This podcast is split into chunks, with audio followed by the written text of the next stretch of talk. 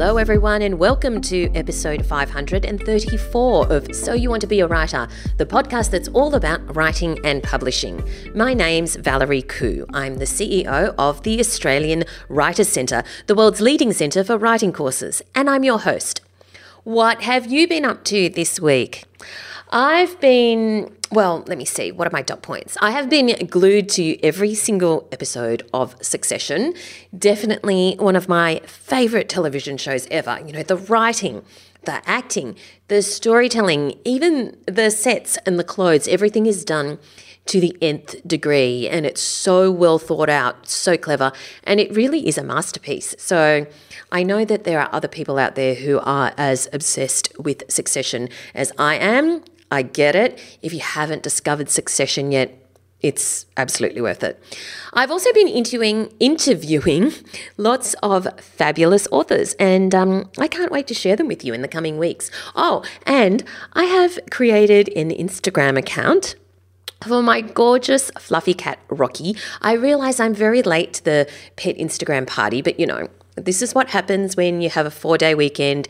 You create an Instagram account for your cat, uh, you know, but it's not just pretty pictures, of course. The Instagram handle, if you would like to follow along, is Productive Rocky. And he's going to be sharing lots of productivity tips because he's always by my side as I try all sorts of wacky and sometimes not so wacky different things to increase my productivity. And I know the irony is not lost on me in that I could possibly be more productive if I wasn't spending time on Rocky's Instagram account or just cuddling him. Anyway, if if you'd like to connect with him, he'd love to connect with you. Do follow Productive Rocky on Instagram. But let's move on to my writing tip this week. You'll have often heard writers say that you should read your work out loud. Yeah, I say it all the time. You'll notice things when you read out loud that your eye kind of just scans over when you read your manuscript. So it's a very useful exercise um, to do. A next level to reading your own stories out loud, potentially, is to get AI, artificial intelligence, text to speech to do it. Now, the thing about artificial intelligence is that sometimes it's actually not very intelligent and it will read out exactly what you've written or, you know, what has been typed there. So, for example, um, I don't know if you guys have been into the song by Pink. Um, one of her latest songs is called Trustfall. And when it came out, I kind of just stumbled on it on YouTube and I, th- and I thought, oh, this is a great song. I love this song. So, when I was in the car, I would talk to Siri and ask her to play it, right? Uh, but and, and maybe AI has caught up now in that it's it recognizes it. But in the early days when the song came out, it I used to have to say because Pink uh, has a stylized version of her name and it's P exclamation mark NK right? Pink. And so I used to have to say, Can you please play the song Trustfall by P NK. And Siri would reply back, now playing Trustfall by P. So, yes, sometimes AI, not so intelligent, but it eventually catches up. Anyway, this text to speech, yeah, back on to, back on track. This is great for helping you to notice clunky sentences or overly long sentences, or especially words that you've repeated several times in a short space. And when you hear it, it sometimes can make you cringe, but it can be very useful. This is a tip that came up in our Creative Writing Stage 1 course as another tool that you can use to help improve your writing. These text to speech apps can be pretty good now. And so I think instead of being scared of AI, we should learn how to use it properly and you learn how to be a bit more efficient or a bit more productive. Maybe Rocky should write about that in his Instagram account. Um, so some of the text to speech apps I've looked at are Natural Readers and 11 Labs. I'll put both those links in the show notes. So that's Natural Readers and 11 Labs. Both have some free options. Although 11 Labs requires you to sign up, whereas the Natural Readers one, you can paste some text into their web app and use it without having to log in. Natural Readers was fun to play around with because you can choose the gender and the accent of the voice and even use different languages. If you do find these useful, please do let me know in the Facebook podcast group. Or if there's another text to speech app that you recommend, let us know why. Oh, and if you're not yet in the Facebook podcast group, do join. It's free to join. Just search for So You Want to Be a Writer podcast community on Facebook and request to join. It'd be great to have you in there. Some fantastic conversations happening in there and writers from, you know, aspiring to emerging to established. It's a great supportive group. Now let's move on to our competition this week. I have three copies of The Bowerbird by Julia Donaldson. The author of this week's giveaway is no stranger to the world of picture books, of course. Her book, The Gruffalo, conquered the hearts of children and adults alike. Now, Julia Donaldson is back with her latest picture book, The Bowerbird, illustrated by Catherine Rayner, and we have three copies to give away. Here is the blurb. The Irresistible Tale of Bert, a small bird with a very big heart, from, of course, Julia Donaldson. Bert the bowerbird is looking for love. He has made the most perfect nest, complete with a pretty purple flower, and is hoping it will help him to meet the bird of his dreams. But when the demanding Nanette comes along, she is far from impressed. Poor Bert is hurt and flies off to bring her presents aplenty. But will it ever be enough? And is Nanette really worthy of sweet Bert's love? Oh, okay. Entries close on the 24th of April. Just go to writerscentre.com.au slash win and follow the instructions for your chance to win one of three copies. That's writerscentre.com.au slash win. Now, I also wanted to give a big shout out to Katie Jones whose books Storybook House and the sequel Storybook House 2 A Spirit's Revenge are both out now with New Holland publishers. And Katie is a graduate of our courses at the Australian Writers Centre. So I'm very, very, very excited that she's had this publishing success. She had been working in finance for over a decade when she decided to rekindle her love of creative writing. So she enrolled in Fiction Essentials Structure to help her, you know, build the bones of her spooky story.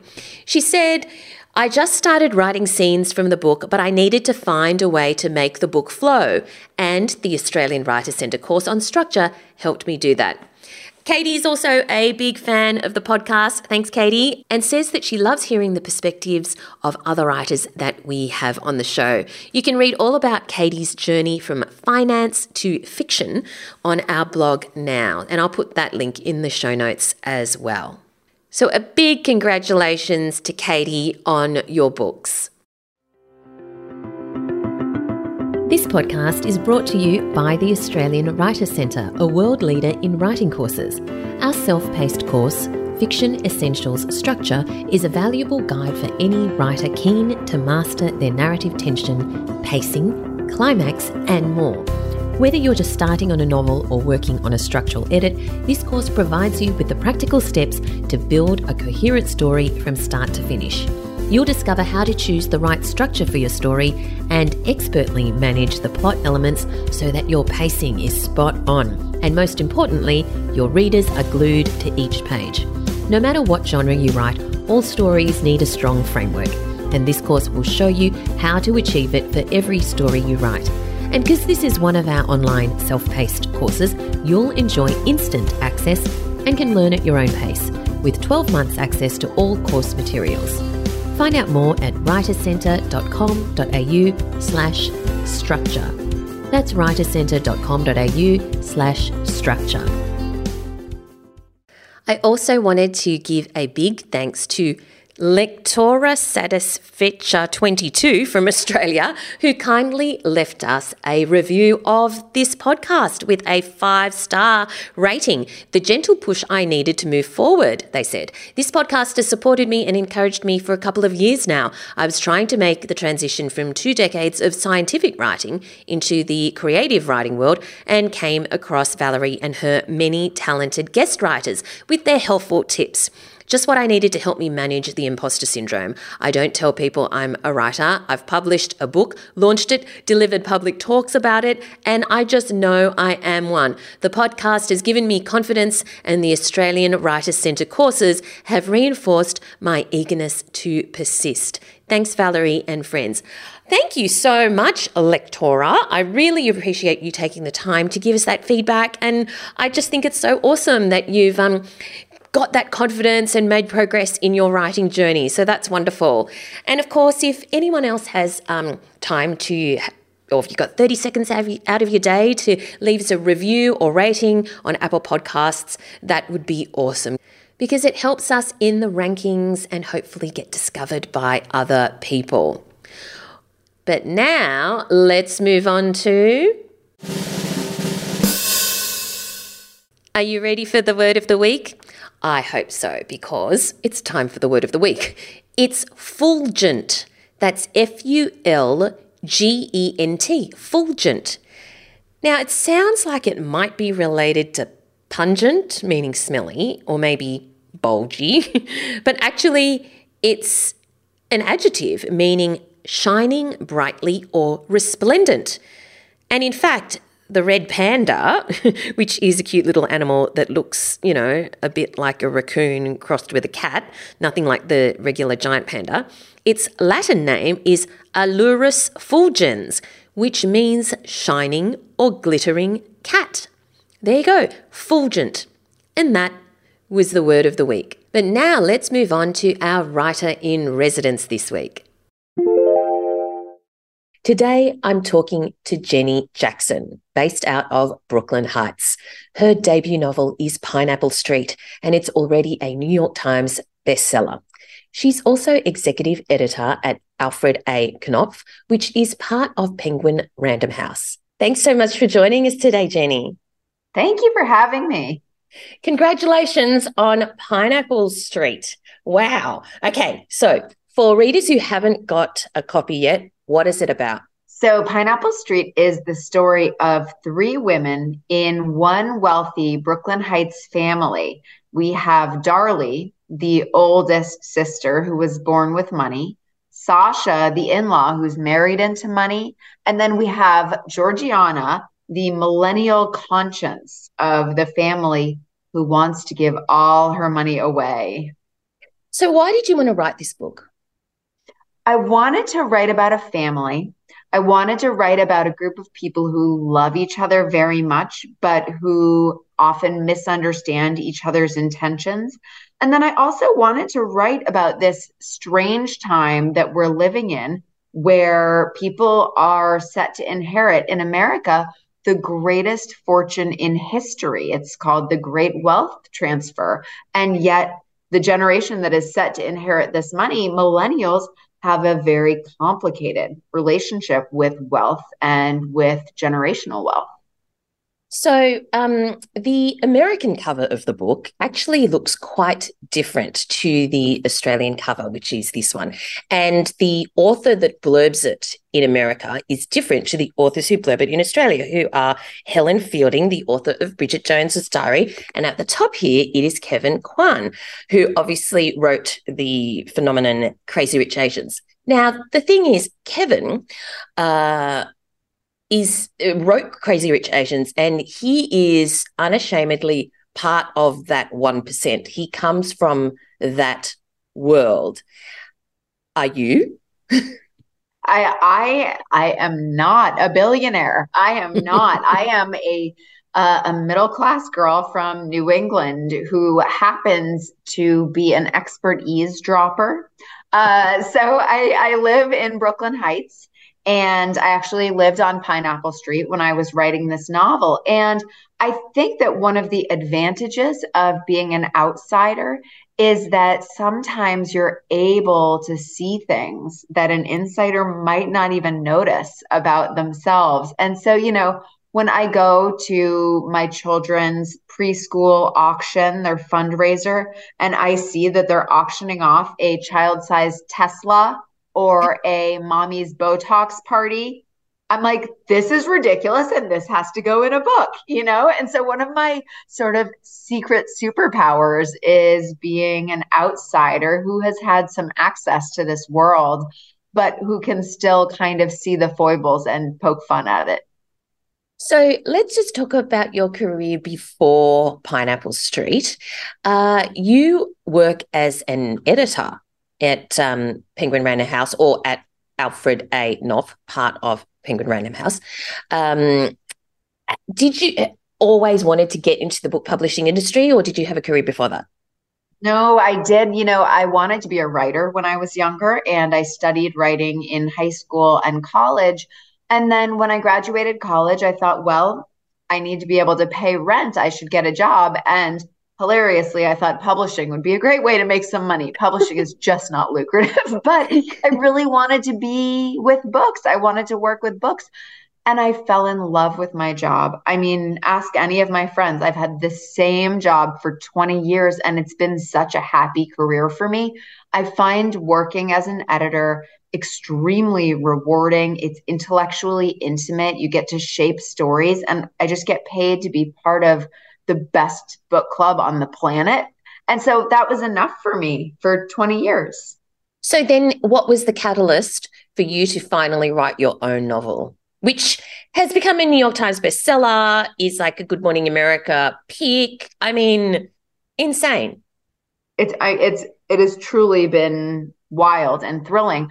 I wrote the novel um, starting in 2020 when we were all working from home. So I started it around in the fall of 2020 and it was sort of in the US it was after the real true panic had passed but we were still all remote. We weren't seeing our friends, we weren't going to restaurants, we weren't going to parties and I was just longing for the sparkliness of the social world. I missed gossiping and flirting and seeing people. And I just, I missed all of that fun. And so I sat down to write a novel that was full of all of the things I so desperately wanted to do. It's not a coincidence that Pineapple Street is full of parties and full of nights out and full of restaurants. I mean, it's everything that I wanted to be doing. And I just poured it all into this book to try and create a joyful world that I missed. So but but why did you decide to write it? Because you still had the opportunity to write it in the last 20 years or write a book in the last 20 years. Was it did you have more time because of lockdowns or what was it? The time was some of it. It was a combination of time in that I wasn't commuting and I wasn't going out to dinner and going out to lunch. So I did have some found time. But also, very strangely, I think that um, when I'm doing work, I sort of have two different um, two different buckets of energy, and one of them is the energy that goes towards managing my inbox, drafting letters, looking at profit and loss statements, evaluating author tracks, you know, the real analytical part of my job. And then there's this other whole bucket, and that bucket is writing descriptive copy, going out to lunch with agents, charming authors trying to win beauty contests to get the best authors for Knopf. All of those things are sort of um, some kind of combination of creativity and charm. And what is writing if not charm? You know, it's it's you on the page making a reader feel the way you want them to feel. And I just felt like I had all of this kind of pent up energy and I had to put it somewhere. Mm. And so how did you then divide your day? Did you think I'm I'm just going to try this or I'm definitely writing a novel? And if it was the latter, did you dedicate, you know, specific times to make it happen? I was incredibly driven, especially once I got going on it. I was incredibly driven and I woke up at 4.30 or 5 every morning and i wrote until about 9 o'clock.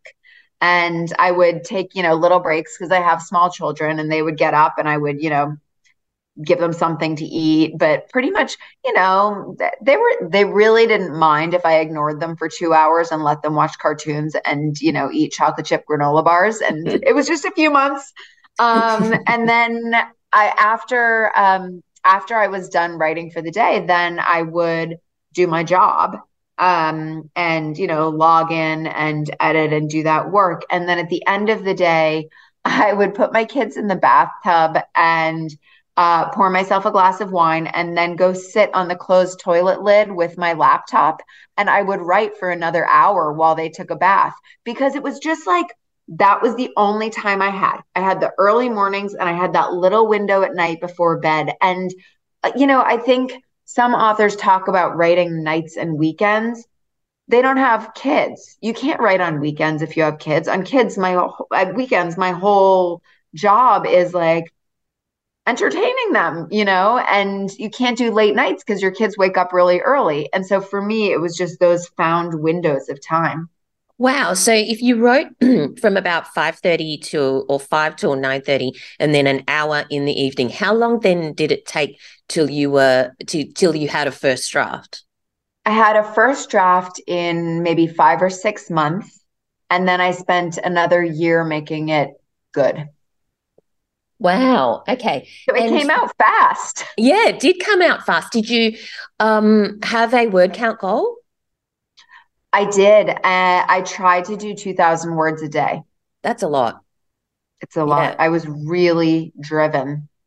In that case, did you know what was going to happen? You had your premise, or what did you start with? Did you start with the characters or just the idea of of how this generation deals with money?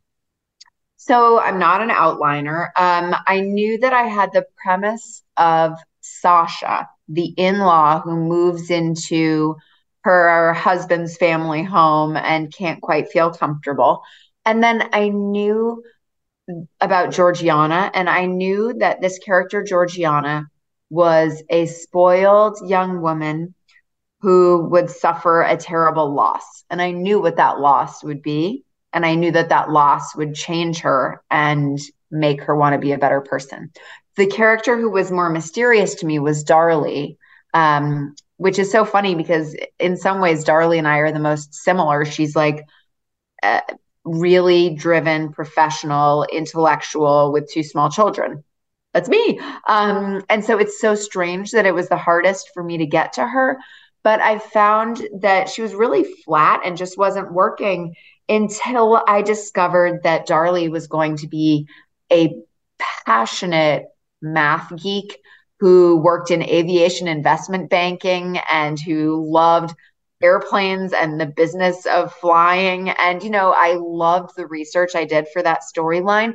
But in some ways, giving Darlie an intellectual pursuit brought that character alive and it also changed the stakes. So, one of the things that I struggled with in this book is that when you're writing about characters with extreme wealth, how do you ever really put them in peril? You know, Darlie's husband loses his job. So what? They they're billionaires. Like so what? How do you make her have a sympathetic problem, you know? And by giving her a career she loved and showing what it meant for her to lose that career and for her to lose her earning power and what that did to their relationship, that is where the drama came from for that character. Yeah, I love Darlie. I think Darlie was great. You mentioned research, having to do research. And of course, there's research in the form of eavesdropping, which is a little bit different to actual research because you can observe what people do socially and how they react in certain situations and so on. But to take Darlie as an example, when Darlie was in the her career uh, before she has kids, and is as you say a maths geek and was really into aviation, and she used to she she figured out how JetBlue, the airline, um, did their numbering system on their tickets, and she would buy a ticket at twelve oh one in a mo- in the morning and buy a ticket at eleven fifty nine on on the last day of the month. And because of the numbering, the sequential numbering system, that is how she worked out how many tickets they sold, and was therefore really able to analyze how they were tracking. How in the world did you research that or figure that out? Or did you make it up? it's not made up. So don't get me in trouble or don't get anybody in trouble. But I absolutely stole this from a friend. So when my husband and I first started dating, he had two roommates, and um, one of them was just a total av geek. And on Sunday mornings, you know, we would be lying around, like eating, you know, bacon, egg, and cheese sandwiches, watching like Harrison Ford's The Fugitive for the millionth time, just being lazy 25 year olds on a Sunday.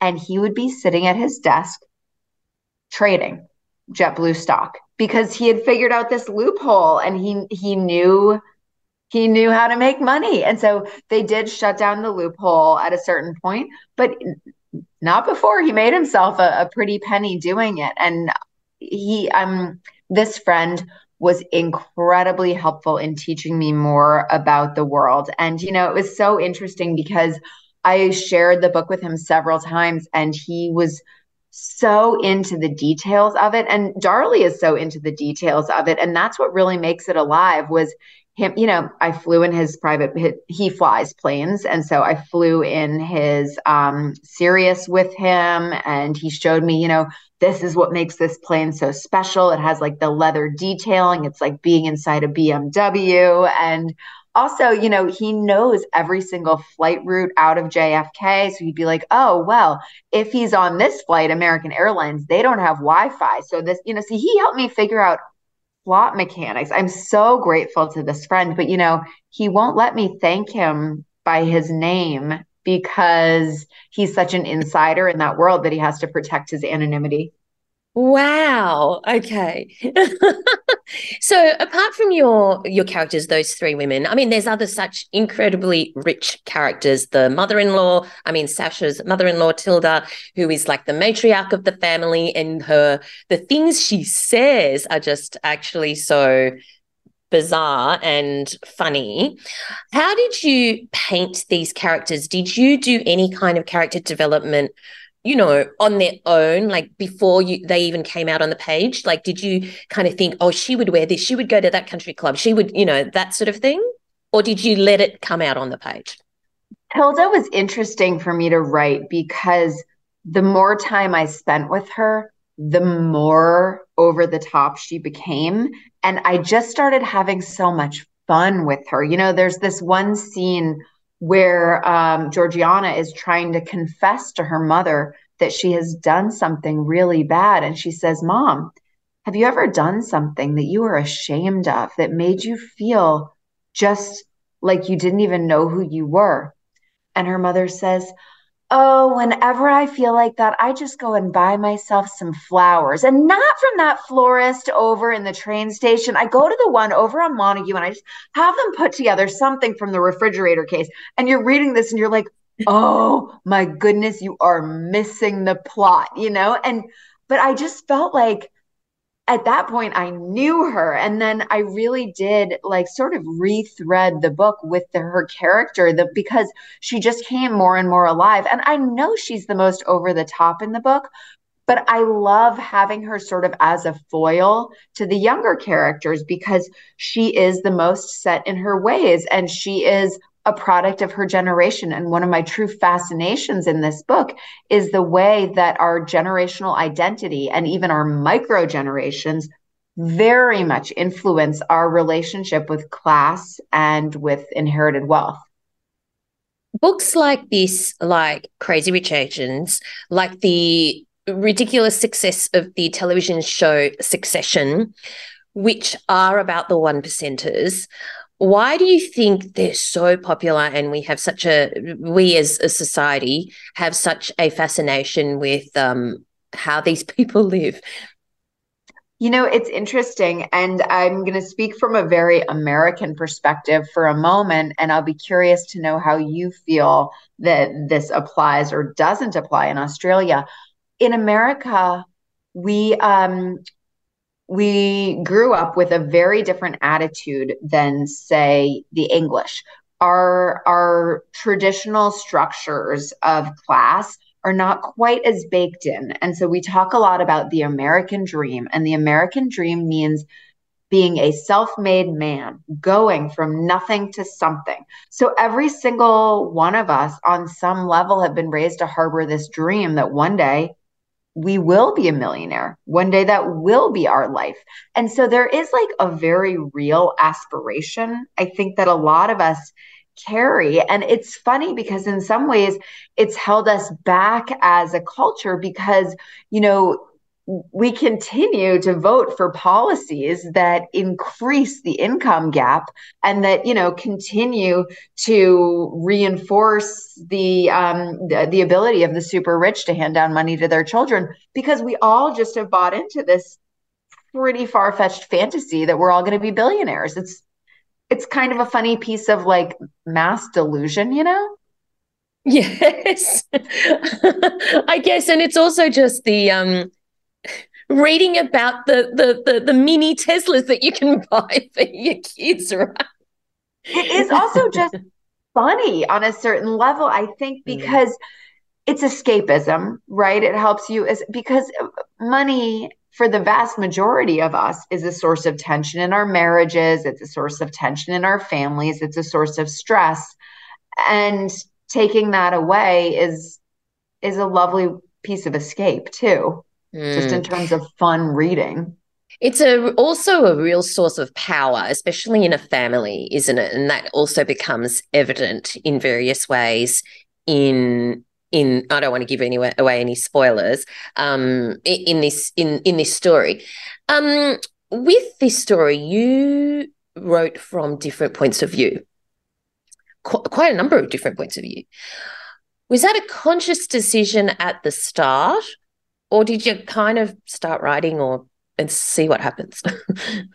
it was a conscious decision because I wanted to write about a family that loved each other. And I think that um, when you're writing from close third person, multiple point of view, you get to work in this magic zone that lies between how a character understands themselves and how a reader can understand that character. And that little space is where misunderstandings occur. And so when I would rotate between chapters, you could see that Darlie and Georgiana had heard one story about Sasha and her prenup. When you get to Sasha's story, Sasha has a different version of that, but you can see how a misunderstanding escalates and escalates and escalates. And so by using rotating close third person point of view, I was able to exploit those misunderstandings in a way that I think and hope is satisfying for the reader. Mm. Now, there's no doubt you brought your 20 years of experience as an editor to this novel. What kind of stories do, do you edit? Like, do you specialize in a particular area or anything like that? You know, I um I do all fiction, but I am all over the map. So I published Kevin Kwan in the Crazy Rich Asians books, and I I love working with Kevin. I love working with funny writers. So I also published Helen Fielding's last two books. Um, I published um, some very literary books. Um, Emily St. John Mandel's Station 11. I published the last two Cormac McCarthy novels. I also published Dolly Alderton, who is so funny. So I really love a mix of, of voices. Um, and to me, it doesn't really matter whether it is capital L literature or whether it is you know, women's fiction because I think it's all valuable and it's all entertaining and um, can help us all connect. So I would love to touch on when you get the manuscript in front of you, that's massive, right? It's 80,000, 100,000, whatever words.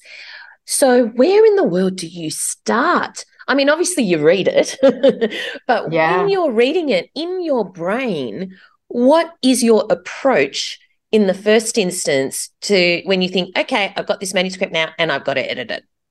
Yeah. So I like to do one read through where I don't write anything on the page at all. And as soon as I finish that, I like to write um, a few paragraphs just about my big picture views on it. And that is really just going to be, gosh, the end doesn't work. And I didn't understand the main character until halfway through, you know, so that's the big picture stuff. And often I actually prefer to just work through that as my first round of edits with the writer because to me it feels silly to spend a lot of time you know, talking about word repetition when there's a good chance they're going to cut whole chapters. Um, but that's really it. Is at the beginning, I like for it to be very conversational with the writer as we do the big picture stuff. But you know, I look at um, I look at my job as a service to writers, and so I also am so open to write to working with writers however they like. So I have writers who will send me their work every 30 pages as they go and want comments as they go. I have writers who will not share it until it is absolutely perfect, you know? So I just have to kind of adapt to what they want. But the ones who share you uh, 30 pages as they go, do you then get feedback on those 30 pages? Because what if they go, oh, actually, they were crap, I'm going to chuck them? it's the, those are tricky for me. It's hard, but I find that more that's when a writer is in trouble and they need me. And so that's often actually an opportunity more for cheerleading than anything else. Right, right. So when you wrote this, then did you have, were you assigned an editor and what was it like being on the other side of the fence? Yeah, so I did not share a single page until it was done and polished, and I felt amazing about it because it was my first time out and I didn't want to embarrass myself. Um, I had an agent who I had decided very early on that I wanted to work with. And so she read the manuscript overnight, said yes, she could sell it for me. So it's, of course, a little awkward because as an insider, I know everybody in the publishing industry. And so she sent it out to about 20 editors. And I knew some would pass, and that's totally fine. You know, nobody, no book is, you know, everybody wants. Um, but you know what I discovered? I discovered, you know, that thing they say about how when you're looking to buy a home, you can walk into a house and you just know if it's your home turns out it's really the same way picking an mm. editor. You know, I had several conversations, but I had a conversation with Pamela Dorman and I just knew that that was who I wanted to be with. And we've worked together so beautifully. Wow. So, but just let's take a step back before you got, you know, editors expressing their interest or whatever. When your agent sent it out there, it, it must be a very exposing feeling because for 20 years you've you know these people yes. and suddenly you're you're laying it all out on the table. First what did that really feel like and how long did you have to live in that space? I kept joking to my husband. I was like honey, I feel like I've gone to med school and it's like the last day of med school. And now I have to take off all my clothes and all my classmates are giving me an exam. And he's like, you know, they don't do that at med school, right? so it was, but I just felt, I felt totally, totally exposed. But then I just, I've, I know I've had a very charmed experience, but you know, Pamela Dorman got the book in the morning and at midnight wrote and said she loved it. Oh my God. I know. So, so you didn't, didn't, have to live in that space for very long at all. no, I and I I there I understand on every level what a lucky experience that was. But also you can see why I loved her from day 1. yes, yes. So then the during the editing process how much did you have to change? It was a lot. It was a lot and it was really hard. So they made me write another 15,000 words. Where? I know. So they had me expand Sasha's story a lot. They had me write more about Sasha's life outside of her marriage. They also didn't feel like um, Ford and Sasha worked through their problems enough. And I knew I didn't think that they were going to ever perfectly work through their I don't want sorry, spoilers. Um, that was something that they had me work on. And so I, I added a lot more material there. And then they had me move up. I'm not this occurs early in the book, so I feel okay talking about it. But um in a previous version, Malcolm is fired later in the book, and they said he needs to be fired in Darlie's first chapter. But moving that up meant a reorganization of so many other plot points. So it was a huge challenge. Mm, wow. Okay. So then, um, what was the most the most challenging thing about writing this story? Oh, the most challenging thing about it was, you know, my writer, Chris Bohjalian, who wrote The Flight Attendant, he always says to me, every book tries to kill itself at least once. And I've only written one, but I did get stuck halfway through. And I thought, I don't know, maybe this isn't my book. Maybe I don't know what I'm doing. And so the having the faith in the book to push through was the hardest point and I know so many writers get to this same point with their books. And so if anybody listening to this has a book that they got stuck on, I could tell you story after story after story of authors who put a book down for a year, 2 years, 10 years. Julia Glass put three Junes down for 10 years before she finished it. And then she won the National Book Award. So, you know, don't give up on yourself. Every book, every book gets tough sometimes. So you felt that at the midway ish point. And, but what did you, but when you feel stuck, it's very hard to be unstuck. What did you make yourself do to push through? I took one of the storylines and I pulled it out and I tried to reconceive of it. And I actually moved Georgiana to Boston and gave her a whole different thing. And I messed with it for a week or two weeks. And then I was like, well, that's a total failure. And so then I went back to where I was before, but weirdly, that exercise had loosened something and it flowed after that. So I just, it's almost like I needed to mess it up to realize that I had something good before. And it made me more focused and centered on keeping the family together in Brooklyn Heights and keeping that going. Are you writing the next book?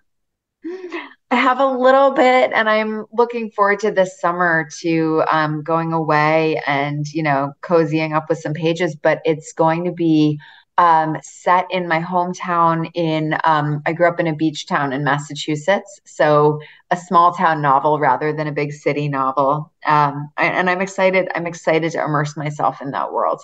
Wonderful. Well, congratulations on Pineapple Street. Uh, my final question before we go is um, what would your top three tips be to aspiring writers who would love to be in a position where you are one day with their debut novel published and on the New York Times bestseller list? Yeah.